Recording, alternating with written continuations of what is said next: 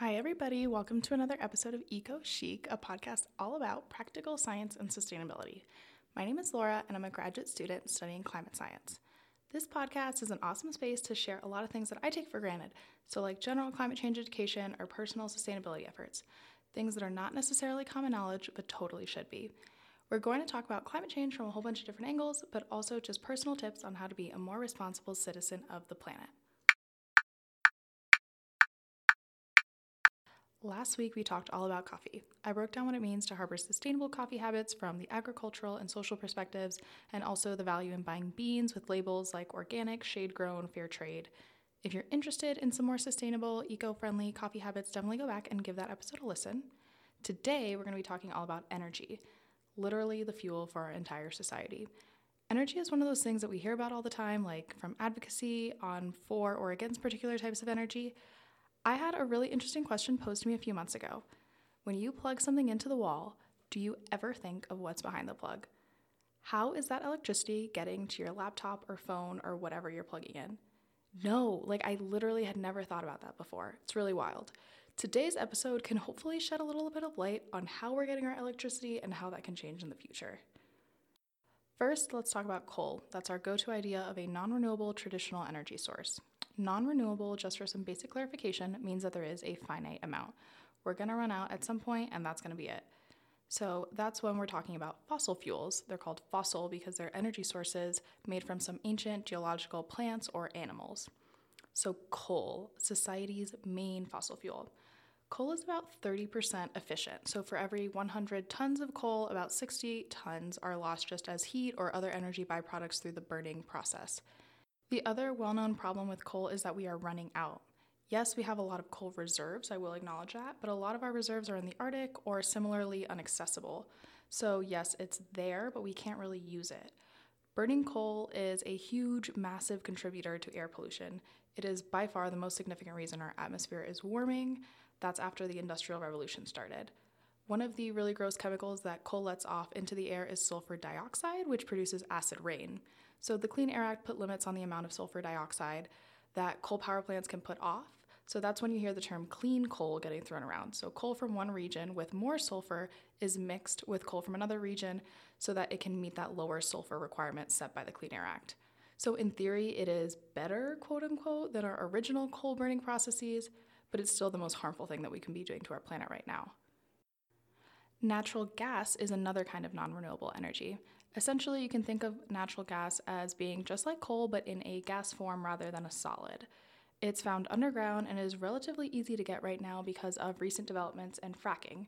So, natural gas is also, in theory, relatively inexpensive right now, especially compared to coal. Natural gas is actually cleaner to burn than coal because it produces way less particulate matter, sulfur, mercury, all those gross chemicals. It does let off nitrous oxides or NOx, NOx, like N O for nitrous oxide, X subscript, and that leads to smog. So, NOx is actually ranked usually as the fourth most harmful chemical that is put off into the atmosphere when it comes to climate change and ozone depletion. So, you bring in things like gasoline and diesel, like in cars, and that's an even bigger producer of NOx on a relative level, but we can definitely talk about cars in another episode of the podcast. A renewable energy source is something that can be replenished over and over again. So there's no limit to the amount of energy you can get from that energy source. So the big renewable energy sources that you can think of are sunlight, wind, rain, waves, tides, also geothermal from the earth. We'll talk about that in a minute. When we are talking about renewables, a lot of people ask me what I think the ultimate solution is to this impending energy crisis. Everyone's looking for a quick, clear solution. And guess what? It's not that easy. I really do not believe that there is one single renewable that's going to save the world. Every region has a different ideal renewable energy source.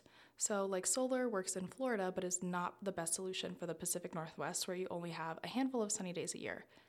And another reason we should be looking for multiple renewable energy sources is that we need to diversify the grid. All right, so the grid is kind of like saying the cloud. No one really knows what that means, but the term gets thrown around a lot. The grid is essentially our energy pool we generate electricity from pulling energy out of this pool. We can also think about the grid as like a web system. So, this pool of energy, and then the web is going to power lines and then eventually to your house. You would want that web to have a lot of little links from energy sources to your home electricity as opposed to one single straight line from just the source to your home. If one link goes down, the other links can make up for it, and we continue to operate our society at a normal level. So, this is what it means when the word resiliency gets thrown around in terms of the grid. It means that other energy sources can kind of pick up the slack and we can continue as per usual using our energy. So, let's talk about solar. Solar panels can capture about 30% of the potential solar energy that they're taking in on a given day. So now there are some solar panels that sit at the same angle all day, and there are some solar panels that actually move their tilt throughout the day. So those obviously capture a little bit more potential energy. Solar energy generation is variable by season. So if your panels are covered in snow, they're not capturing as much energy as they are in the summertime.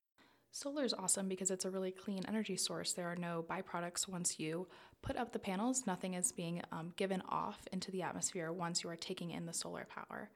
However, another setback of solar is that panels are actually really water intensive and other energy intensive to create.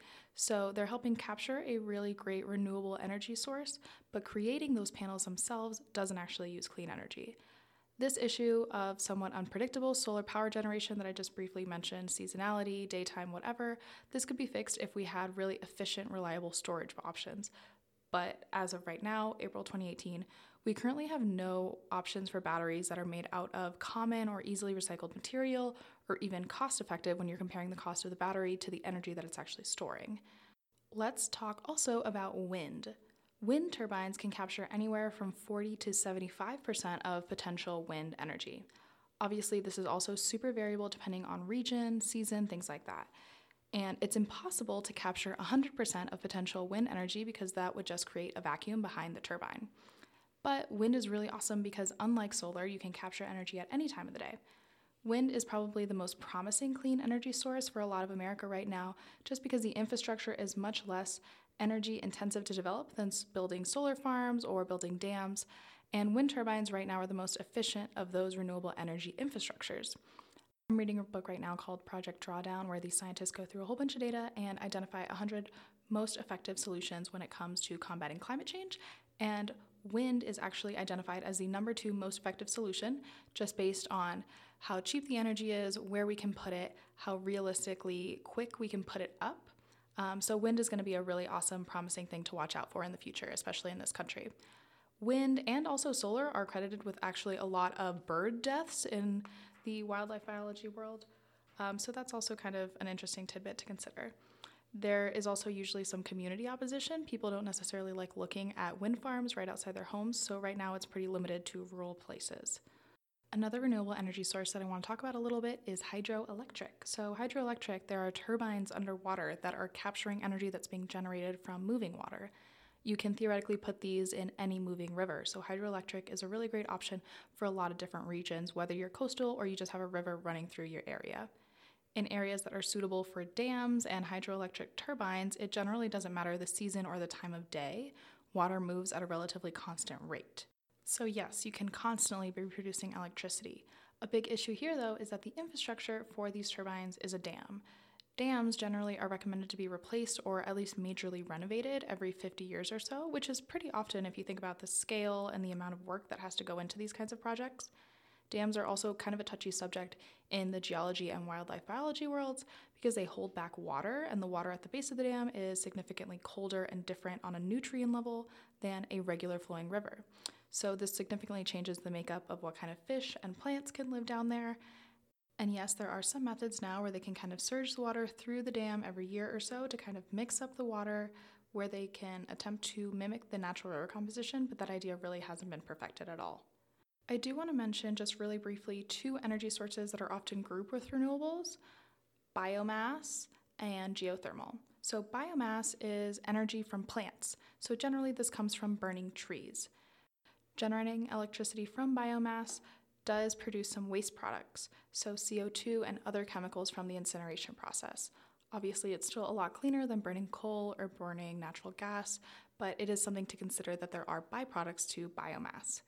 Geothermal is also a renewable energy source. This is essentially heat that's been building up the Earth's core. It's renewable because we have a constant flow of heat coming out from the center of the planet. Power plants basically drill into the earth and collect steam, and then that steam is used to generate electricity. Compared to putting up solar or wind farms, though, it's really expensive to open a geothermal power plant. I didn't want to get into this too much today just because geothermal is not super common right now on our grid, um, but it does exist and could be a really great renewable to add more of in the future. Moving forward, a lot of people assume that you need to put up solar panels in your house to be a major part of this change towards renewable energy. Don't get me wrong, putting up solar panels on your house is really awesome. You could get major tax breaks and save serious money in the long run on your electricity bill. However, where do you get your electricity from right now? You're probably not generating your own. You buy electricity through a utility company. So that's where we're going to be seeing major strides in cleaning up our grid and diversifying our energy resources. Most utility companies right now have some goals set by a governing body, so that's an energy commission or some sort of other public entity. So these are generally publicly appointed officials, totally separate from these private energy utilities, and they're used to keep pricing fair in the market. So they're also setting goals right now for cleaner energy sources. So, your electric utility may own coal power plants, but also be investing in wind farms so that X percent of the grid is supplied by that renewable source. These percentages are being increased every year in theory to continue to diversify our grid, make our grid more resilient. We want to be aware of the public officials that we're voting for and also what open bills there might be in our state or in our region based on our energy utility, all in regards to the electric grid. A lot is going on on a state by state level across the country on just how many renewables we want to be implementing in the future and how we want our grid to look moving forward. I hope this episode was super informative. I think it's super helpful to have at least some surface level understanding of both renewable and non renewable energy sources to just effectively participate in conversations about innovation and policy and how we're going to combat climate change. I know I threw a lot of information out there, so as always, I will have a list of references in the show notes and also on my website, lauraediaz.com. If you enjoyed this topic, let me know and we can definitely talk more in depth about efficiency and energy prices and just like the practicalities of changing the grid. Whatever you want to know more about, I am more than happy to talk about. I'm always really happy to chat if you're interested. The easiest way to get in contact with me is via Instagram DM, but you can also definitely shoot me an email through the link in the show notes. It's the contact page through my website. Thank you so much for just the support and good vibes and sharing these episodes with your friends. I really appreciate the opportunity to be a really helpful resource to everyone. Thank you so much for listening, and I hope you have a great day.